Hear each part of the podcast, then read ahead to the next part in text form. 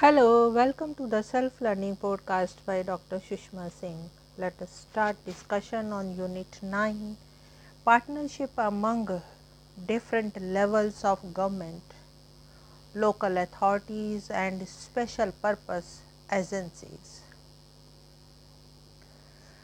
Local administration structure in India presents a, a hydra headed picture. However, there are specific reasons to account for the same. Apart from the three tier local government structure, special purpose agencies SPA have been set up under the separate acts of parliament to carry out some selected tasks. The arrangement has been considered apt from the point of view of deft handling of certain specialized subject areas such as education, health, telecommunications, and the same.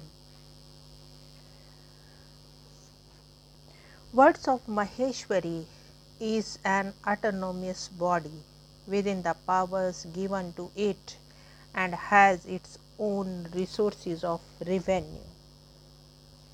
As per Maheshwari, there are three distinct but interrelated rationale behind such structural distinctions.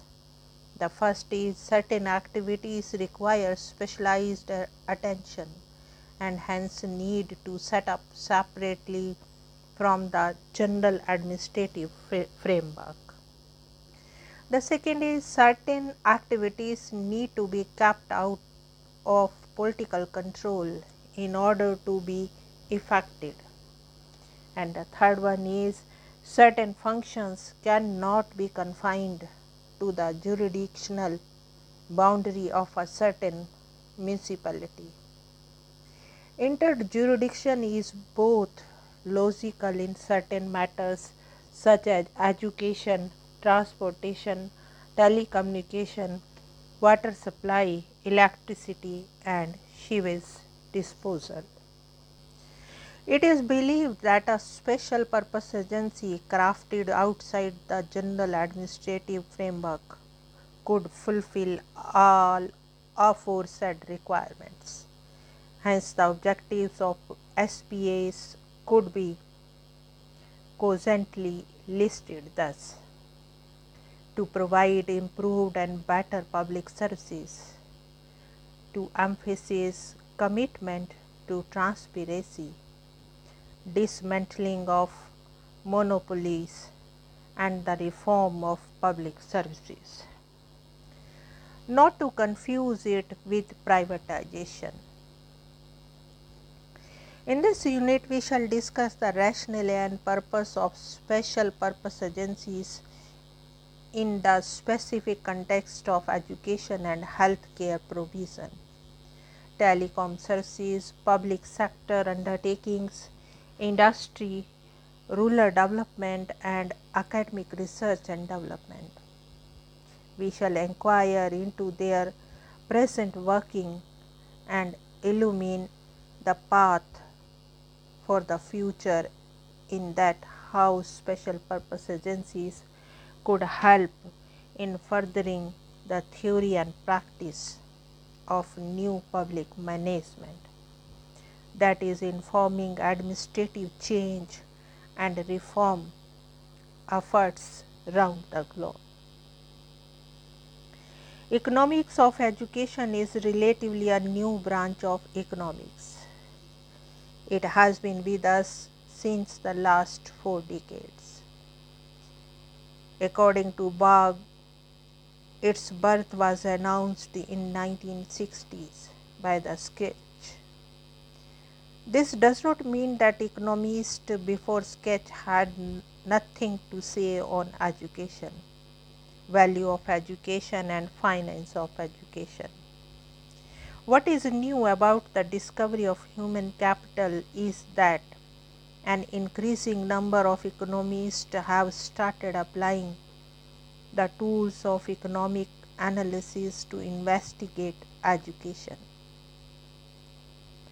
Becker's human capital has set the direction of economic analysis of investment in education. Whether education is consumption or investment is no longer a major topic of controversy. It is generally agreed that education is both consumption and investment. Now, let us move to the next point partnership among local authorities and special purpose agencies in education sector. The positive role of state in education and public finance of education are no longer matters of debate. There is near an amity among economists as well as others that the state should take interest in developing education. Controversy continues to exist regarding whether state should own and operate educational institutions or whether it should encourage education indirectly through financial incentives, through subsidizing education. It raises the questions of equity and efficiency, the two main groups grounds on which government interventions in education can be rationalized are neighborhood effects and paternalism owing to myopic view of parents. When once it is agreed that the government intervention in education could be in the form of subsidies or subventions. The question that arises then is whom should it subsidize? Institutions or students? This is largely an empirical question. When the government subsidizes institutions, it subsidizes the supply when it subsidizes students, it subsidizes the demand. The government subsidizes institutions mainly in the form of grants. The government gives explicit grants to institutions, but the students who go to schools and colleges enjoy certain implicit grants.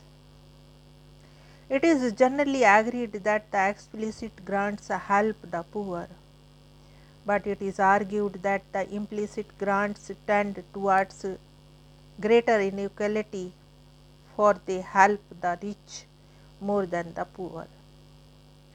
This subsidy element in the fee structure may be thought of as a form of implicit grant. Since 1960s, investment in men has become an important as investment in machine.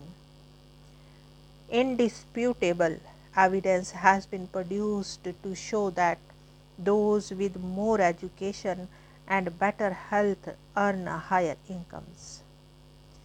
The more important types of human investment include health facilities and services on the job training, formal education, adult study programs, and migration of individuals and families to better jobs. There was a general apprehension that the investment in human beings was likely to be unrelated and neglected in underdeveloped countries and there was insight into the fact that in these underdeveloped countries the underinvestment in human beings has limited investment in non human capitals. We may note that here the importance of health and education in human capital formation. At this point, one has to keep in mind the caution sounded by Myrdal on the possible logical fallacies. Any attempt to analyze the impact of health or education measures without taking other policy measures into consideration involves the logical fallacy of illegitimate isolation. The role of education in the economic development of a nation was underlined by some economists long before the birth of economics of education. As a distinct brand of economics, the more dramatic expose of this contribution which education makes to national development is to be found in the letter that the Soviet economist Strumilin addressed to the Lenin way back in 1919 when Lenin was planning to launch Russia's great program of heavy industries. Strumilin warned Lenin that the vast hydroelectric power grid that he was planning, the steel mills, the machine tool factories, and even the mechanized farms that he was initiating would not produce what was needed unless an equivalent level of investment in education was also provided. Strumilin arrived at this conclusion through the his study in his country of its labor force in which he had shown that the workers with the primary education increased their output and wages by 79 percent, those with secondary education by 235 percent, and those with university education by 320 percent. However, positive government policy in education as Professor Billiard say, did not begin until 1833. In fact, some of the policies of the government in England before 1833 actually hindered, in effect, public education. Moreover, enormous taxes known as the taxes on knowledge were imposed on educational material such as paper, newspaper, and pamphlets. In England, the taxes on paper and reading matter was not removed until the 1850s and 1860s. The paper tax was abolished only in 1861. Not only that, according to E. G. West, the growing subsidies to education after 1883 came from a tax system whose incidence fell primarily on the working class. In 1840s, for instance, out of a total revenue of 50 million ruble, three fifths 30 million ruble came from taxes on food and tobacco.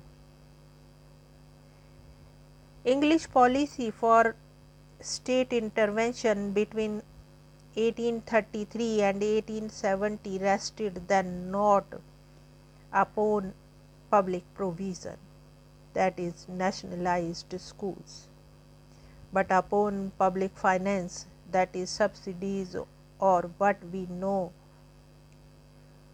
now called direct grants to inspected private schools and parochial schools. In most of the countries, higher education is primarily financed at the state level, but federal government union in the case of India plays an increasingly important role. Education in India has been a growing sector since independence. The role of government in education in India we will discuss in our next session. Now let us wind up the session and take rest. Thank you very much for engaging yourself with a self learning podcast.